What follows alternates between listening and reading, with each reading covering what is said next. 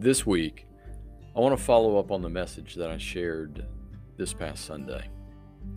My message was in response to the tragedy that impacted our community this past week, and it wasn't a typical sermon. Rather, it was an attempt to answer two questions related to how we as Christians should respond when we're faced with tragedy, especially when that tragedy is a result of horrible, uh, evil actions of, of others. The first question was this As Christians, how do we process tragedy? One part of the answer to that question is that we process tragedy with faith in God.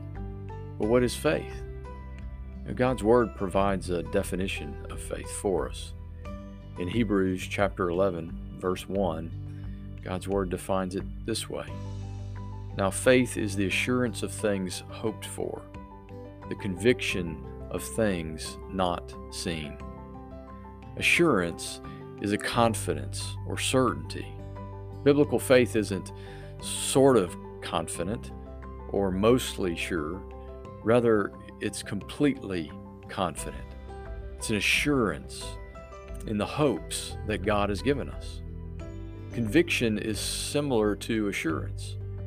It's a confidence or an assurance in things not seen. So, biblical faith is this an assurance in the hope God has given us, and a conviction of the reality and truth of God as revealed in Scripture. This isn't something that we can manufacture on our own, it's a gift from God, as we're told in Ephesians 2, verses 8 and 9. But it is something that once we have it, we must stand firm in it. Today, as we think about that, I want to challenge you to apply this to your life. Answer this question Do you have biblical faith? Do you have an assurance in the things hoped for and a conviction of the things not seen? Ask the Lord to protect and to grow this in your heart. And today, look for someone to share your faith with, which, by the way, is, is one of the best ways to grow your faith as you see God at work when you share your faith. When tragedy strikes, though, do you stand firm in your faith? In everything that we have gone through this past week, uh, we've got a great opportunity to share our faith.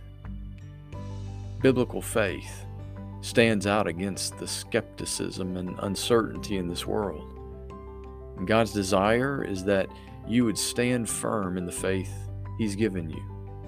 So today, tell someone about the tragedy that you've been impacted by this week. And make sure that you tell them about your faith that you're standing firm in too. Allow God to grow your faith as you share your faith today. Let's pray.